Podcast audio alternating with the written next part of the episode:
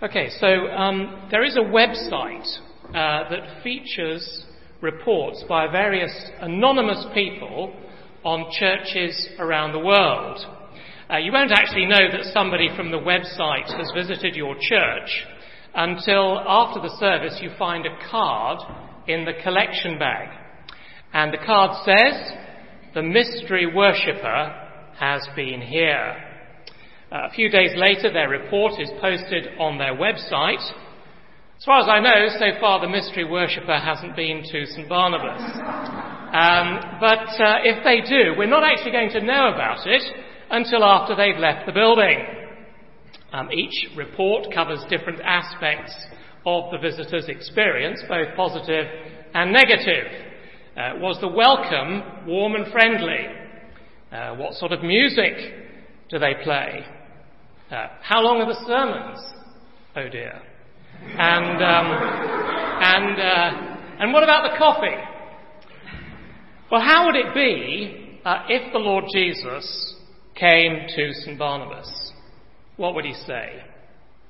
Uh, in this section of Revelation, we've got reports by Jesus for seven real historical churches in Asia Minor. And uh, we've already discovered, haven't we, that these seven churches represent all churches around the world and all churches today. And uh, as we look at these letters over the next few weeks, we're going to see that again and again they speak to us. But what will Jesus say? Each letter follows the same pattern.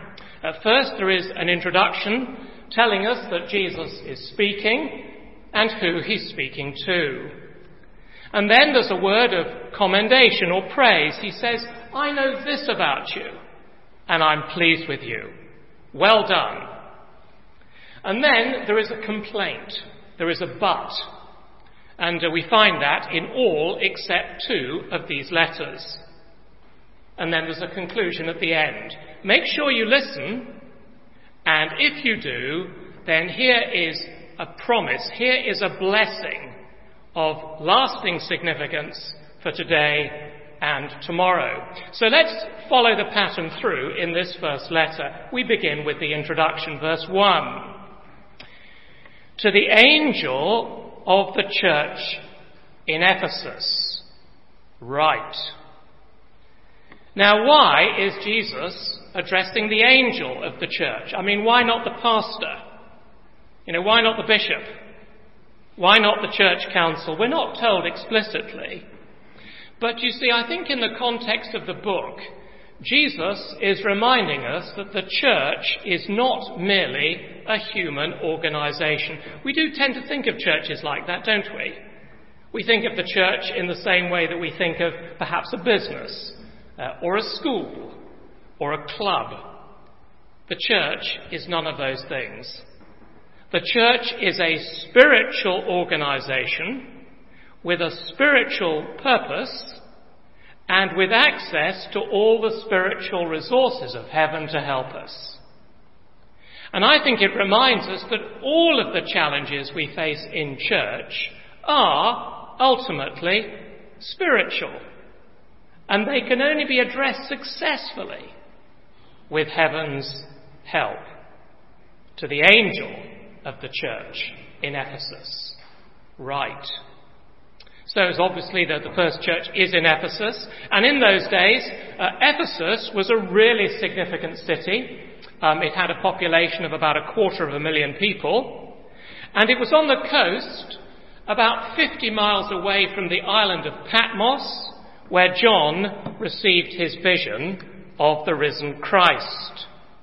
It was also the capital of Asia Minor, or what today we know as Western Turkey. It was a buzzing, commercial, and religious centre. I suppose in that way rather like Cape Town today. And it was a popular tourist destination in those days because one of the seven wonders of the ancient world was in that city. Uh, the temple of the Roman goddess Diana. So the church in Ephesus was in a very strategic location.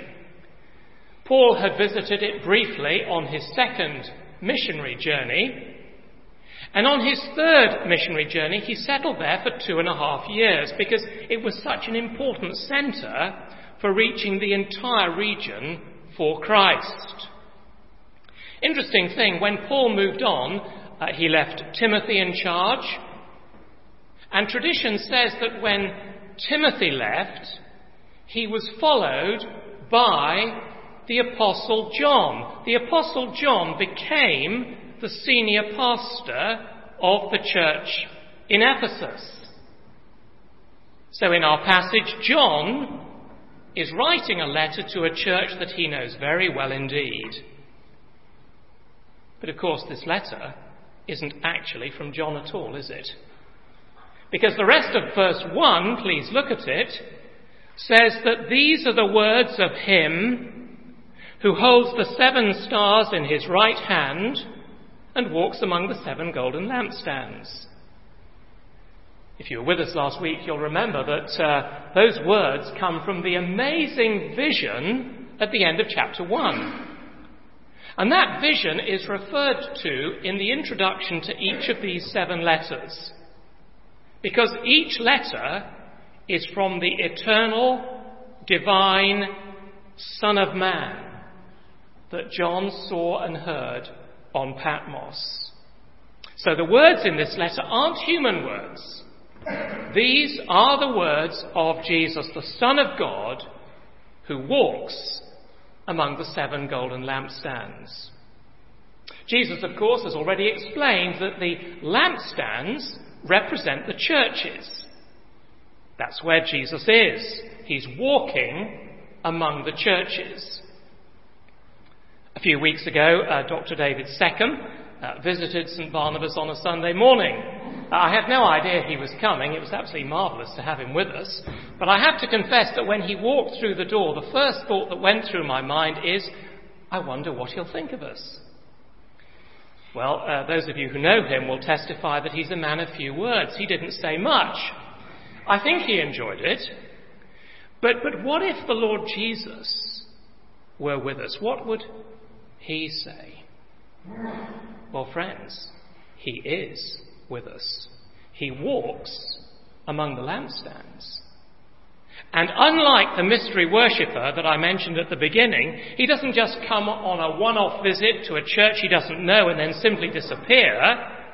I mean, we can't take that person's opinion seriously. I mean, they've just had a superficial look. But Jesus walks among the lampstands. That actually is a very intimate thing to do.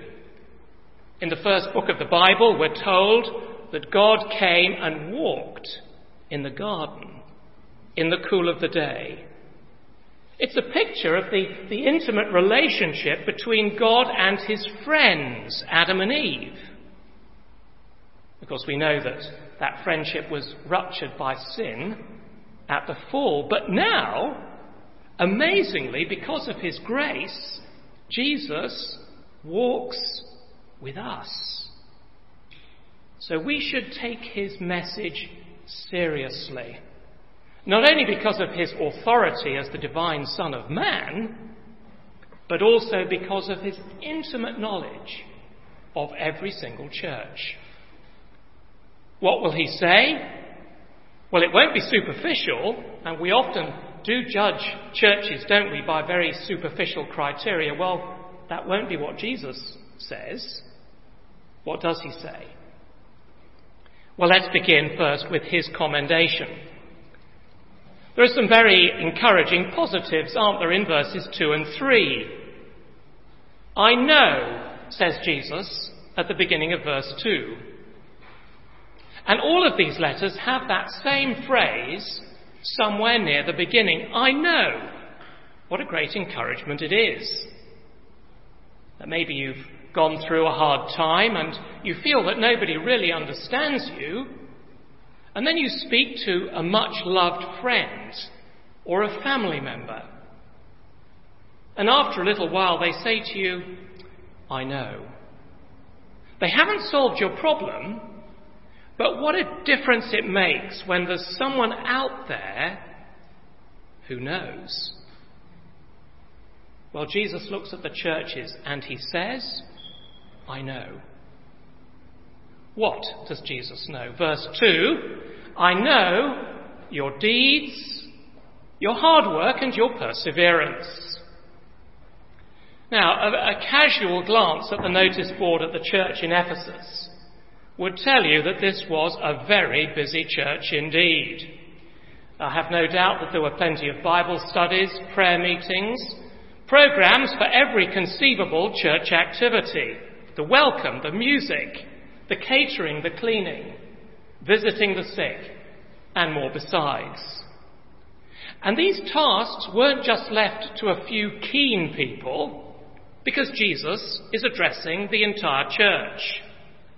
So I take it that every member was actively involved in different aspects of church life. And if the leadership didn't always notice, Jesus says, I know. I know everything that you're doing for me. I know your hard work. And Jesus goes on, I know your discernment. Have a look at the end of verse 2. I know that you cannot tolerate wicked men, that you've tested those who claim to be apostles but are not, and have found them false. And then verse 6, Jesus says, But, but you have this in your favour. You hate the practices of the Nicolaitans, which I also hate. Now, the Nicolaitans are mentioned again in the third letter. We, we don't actually know that much about them. But from the context there, it seems that they encouraged immorality and idolatry in the churches. But you see, the Ephesian Christians were shrewd.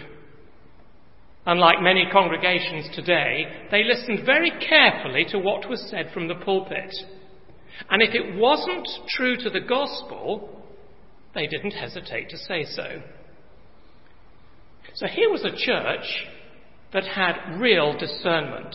There were certain things they would not tolerate. Now, I think that sounds rather shocking to us, doesn't it? Because our culture says that tolerance is a virtue. Uh, it's one of the few rules left, isn't it, in a lawless world. You can do pretty much anything you like, but you must be tolerant. And of course, tolerance is a great virtue when we understand what that word really means, which is that other people should have the right to say what they believe, even if we profoundly disagree with them. But can I say, and have you noticed, that over the years the word tolerance has come to mean something different? Because when some people talk about tolerance, they are assuming that there is no such thing as absolute truth.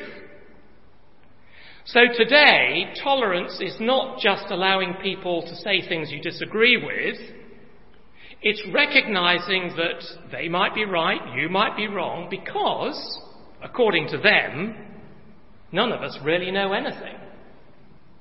And so today, tolerance has come to mean that everybody might be right. And anybody who says, no, I think this is true, and that is not true, well, they're ignored, aren't they? People say, whatever you do, don't listen to him. He's intolerant. And yet, you see, the Lord Jesus Christ speaks absolute truth. He's God. What Jesus says is always absolutely true. So, you see, in church, there cannot be tolerance of every viewpoint.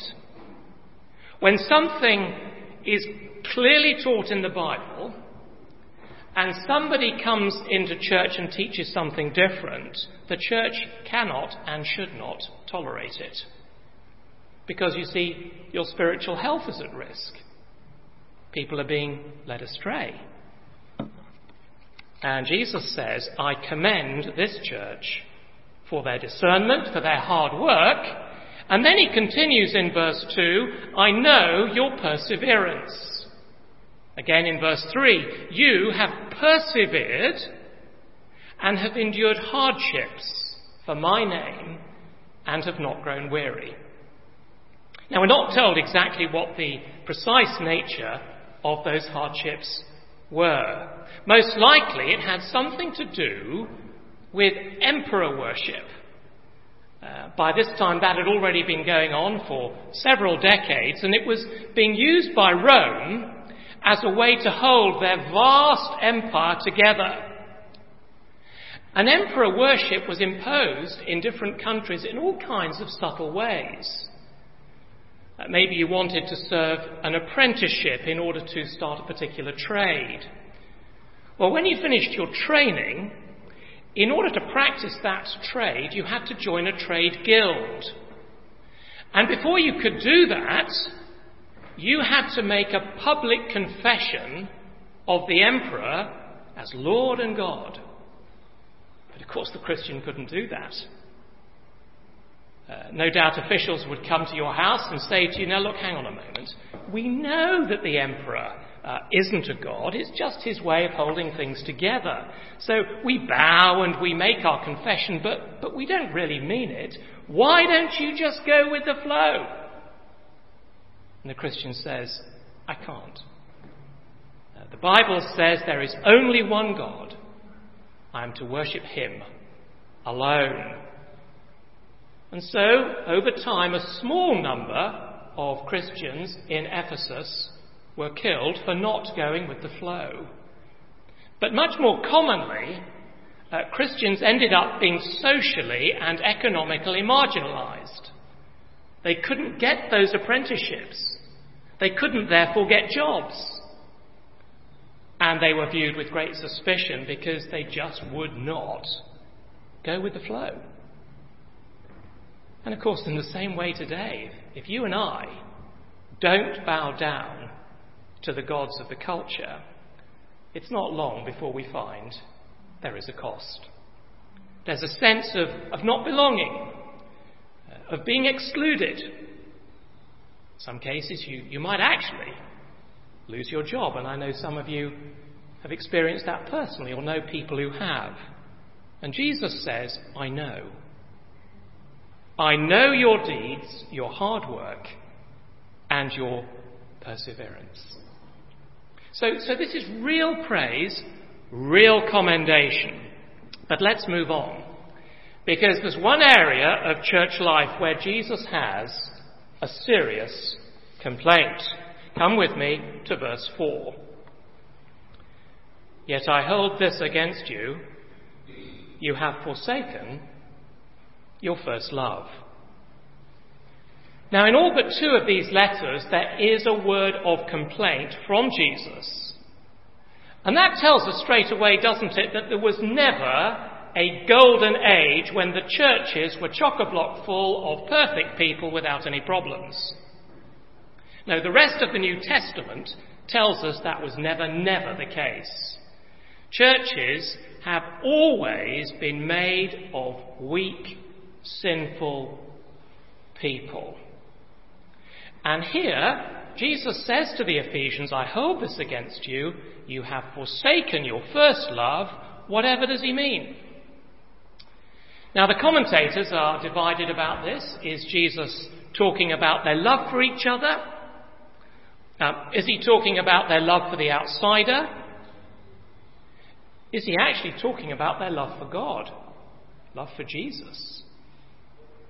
Now, of course, let me say up front that it is our love for Jesus that is the engine that drives all our other loves.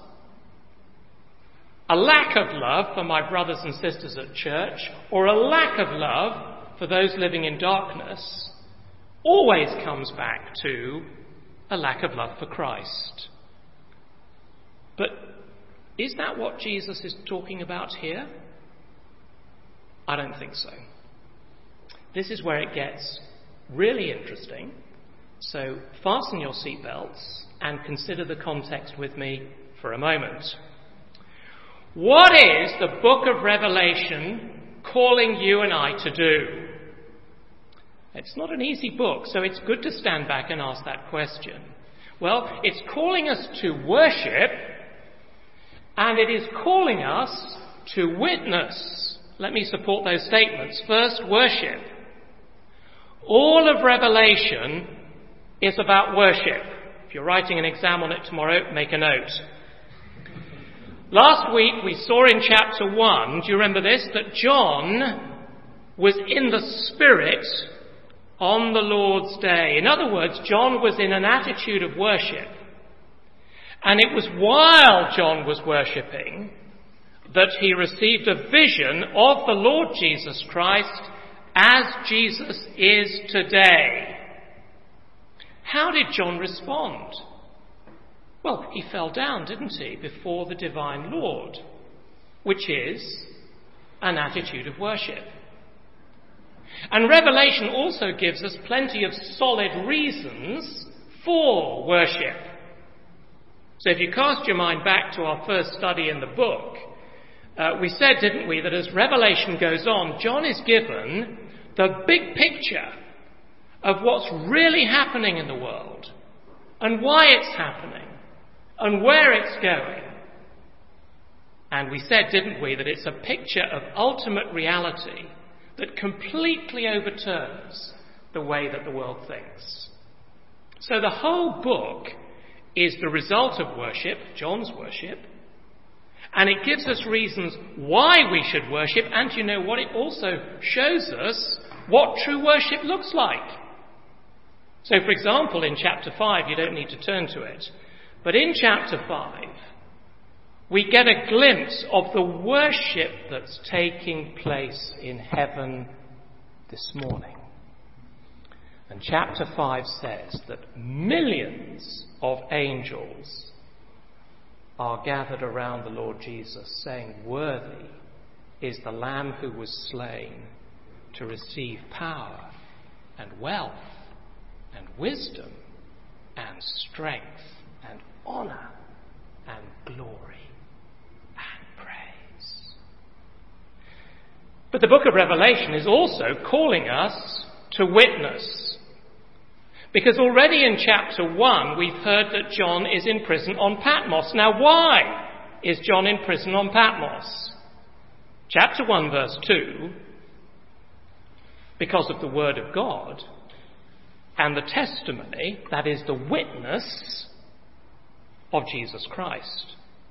And in verse 5, we're told that the first and greatest witness to the truth is Jesus Christ himself. John calls him the faithful witness.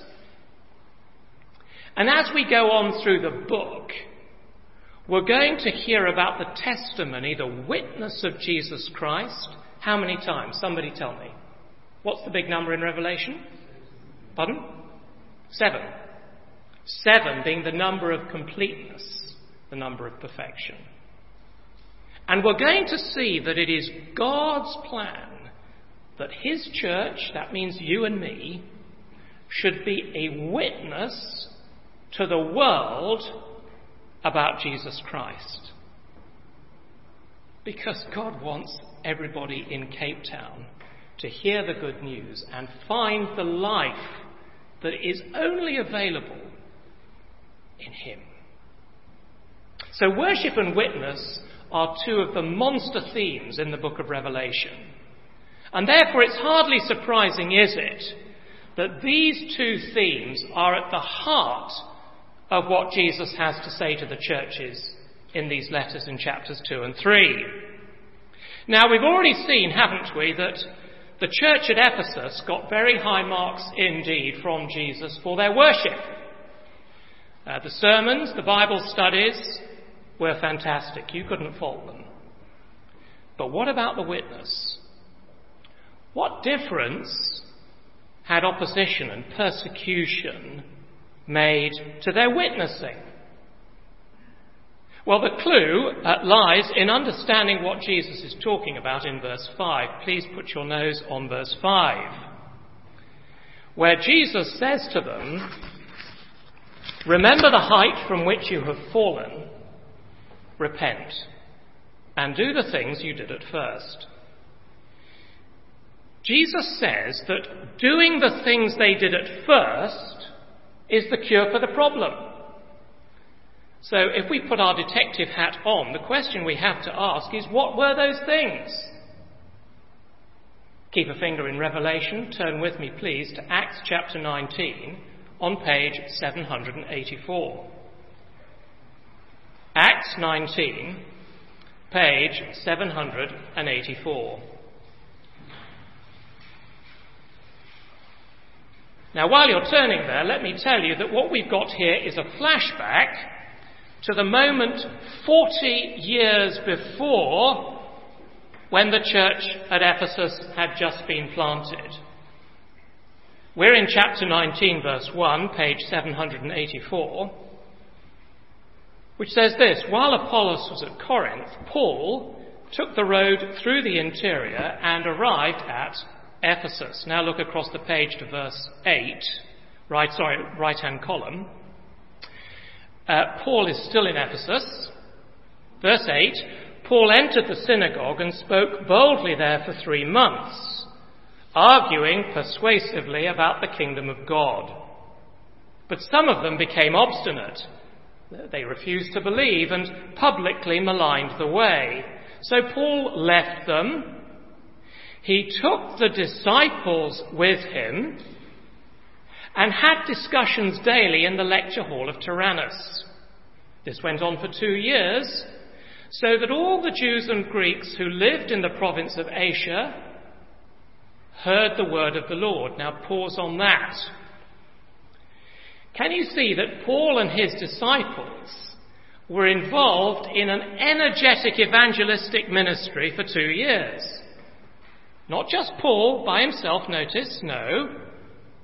Paul and the disciples, the first Christians at Ephesus, what difference did their ministry make in the lives of those who heard it and believed? Did those lives change? Important question. Well, pay close attention and come with me, please, to verse 18. Many of those who believed now came and openly confessed their evil deeds. A number who had practiced sorcery brought their scrolls together and burned them publicly. When they calculated the value of the scrolls, the total came to 50,000 drachmas. In this way, the word of the Lord spread widely and grew in power. Now, you see, the public witness of the first Christians at Ephesus was absolutely astonishing. They openly confessed their evil deeds. So this wasn't done in a huddle in church on Sunday morning. And they burned their pagan literature in public. And it was an extremely costly gesture because the value of the scrolls was 50,000 drachmas, and in the days before the EU and the downgrading of the drachma, the footnote says that a drachma was a silver coin worth a day's wages. And if you do the maths, it means the value of those scrolls was 135 years' wages. So their witnessing hit their wallet. Did the witness achieve anything? Yes, it did, verse 20. The word of the Lord spread widely and grew in power. Isn't that wonderful? Praise God. So these were some of the things that the Christians at Ephesus did at first. We'll come back to Revelation chapter 2 because it's now 40 years later, things have changed. Christians generally are under pressure, and it seems that they've become an inward looking religious club. They still thoroughly enjoy the sermons on Sunday, but they have lost the love that takes risks for Jesus. And so at the end of verse 5, Jesus says to the church at Ephesus, If you do not repent, I will come to you and remove your lampstand from its place. Brothers and sisters, that is an extremely serious warning. Because the church is supposed to shine the light of Jesus into the darkness of the outside world so that people out there, unbelievers, can see Jesus for who he really is. But if the church isn't doing that, well, the lampstand's not doing its job, is it? Albert Camus was a popular French uh, author of a generation or so ago. He was also an unbeliever. Uh, he was in darkness. How did a man like that feel about the church of his day? Listen to what he wrote. Quote, the church is offered to introduce us to God. But when we accept the invitation and arrive at the royal palace, we see protocol, pomp and circumstance, business, buildings, plans, programs, but the king is not there. End quote. Jesus says, if your church is not a lampstand, it's not a church. I'll take it away. Or to put it slightly differently, the best worship, the best Bible teaching, the most uplifting sermons, the most brilliant discipleship programs will never please me, says Jesus, if it doesn't send you out as a witness into the world. And in the end, if nothing changes, I'll close you down.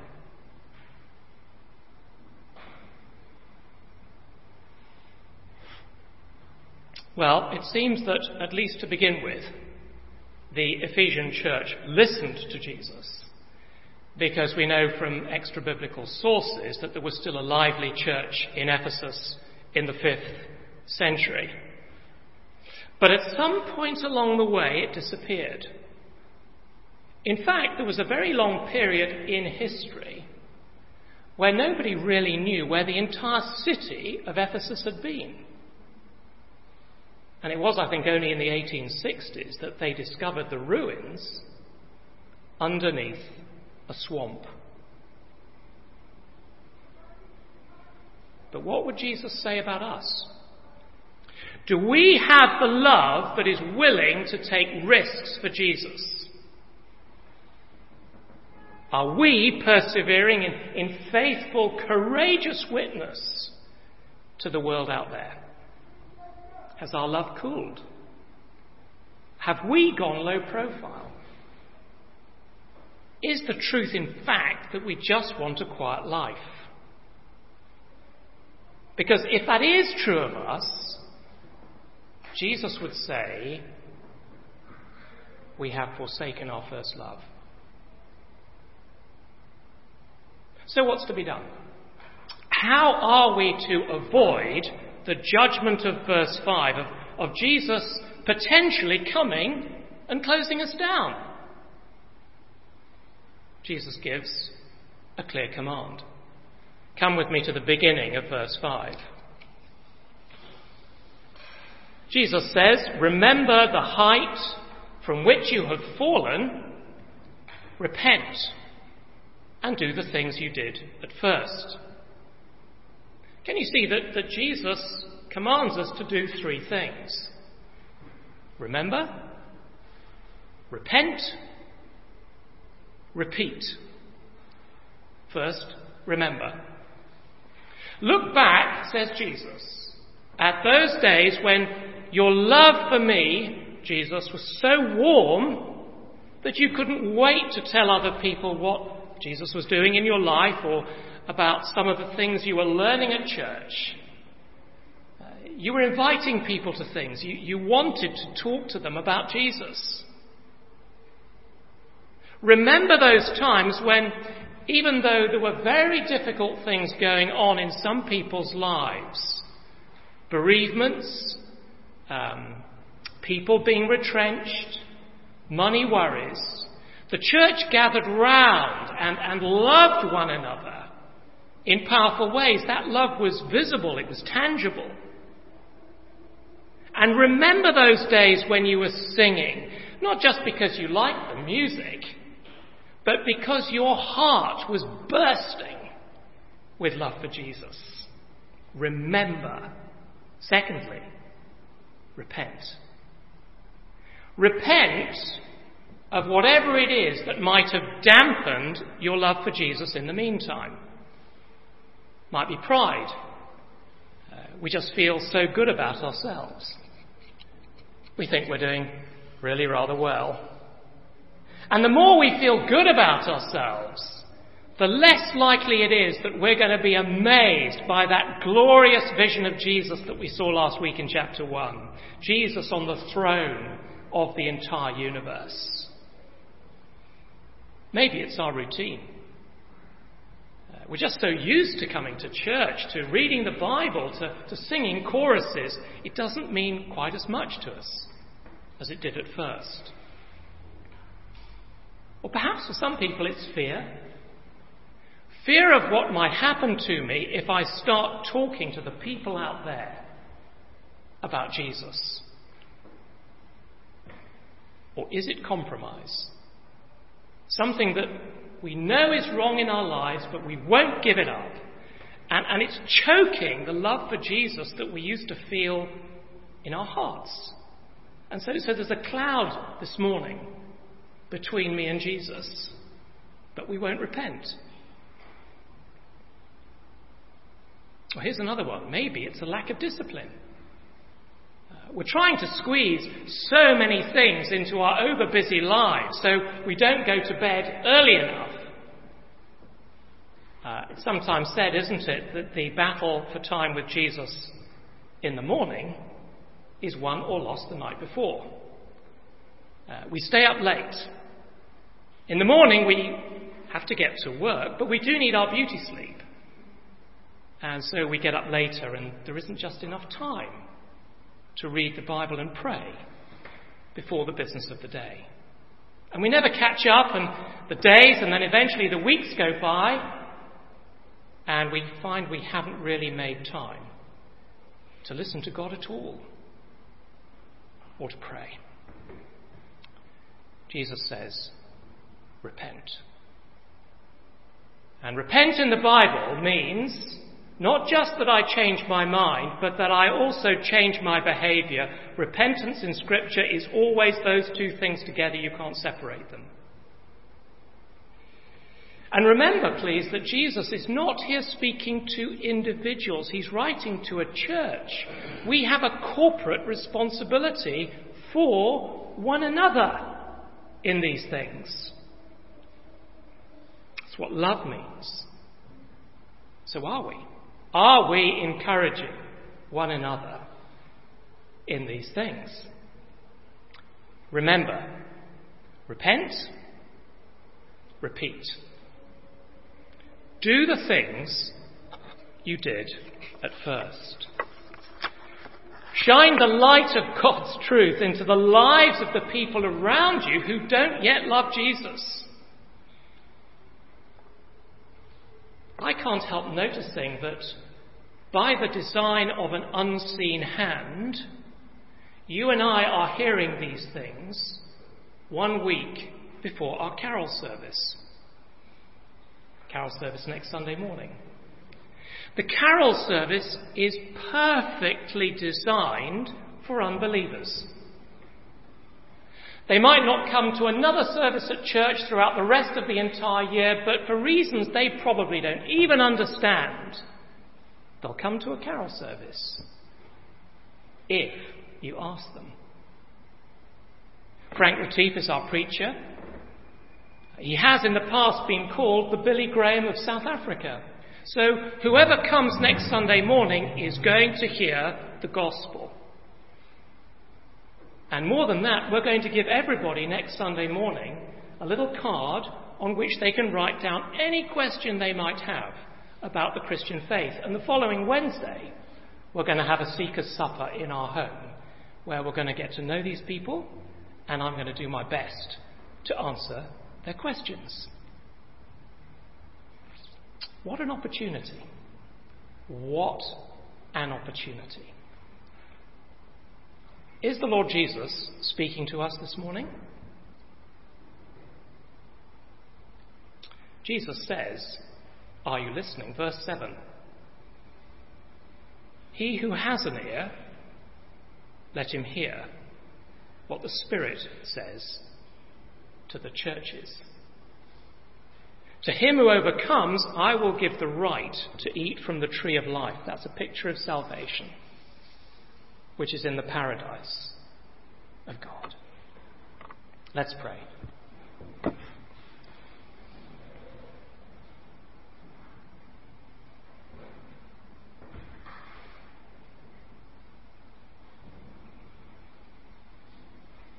Lord Jesus, thank you that you are not remote and far off, but you are walking among the lampstands. You love us. You know everything about us. Thank you for your life giving word and the fellowship that we enjoy, which flows from it. But Lord, you've also called us to shine the light of your truth into the darkness around us. And so this morning, as we hear your word of complaint to the Ephesian church then, Lord, we confess that some of us, sadly, yes, we have fallen short. We too have forsaken our first love. Forgive us, Lord. Help us to remember how we marveled at your love for us when we were first converted and how we were bursting to share it with other people.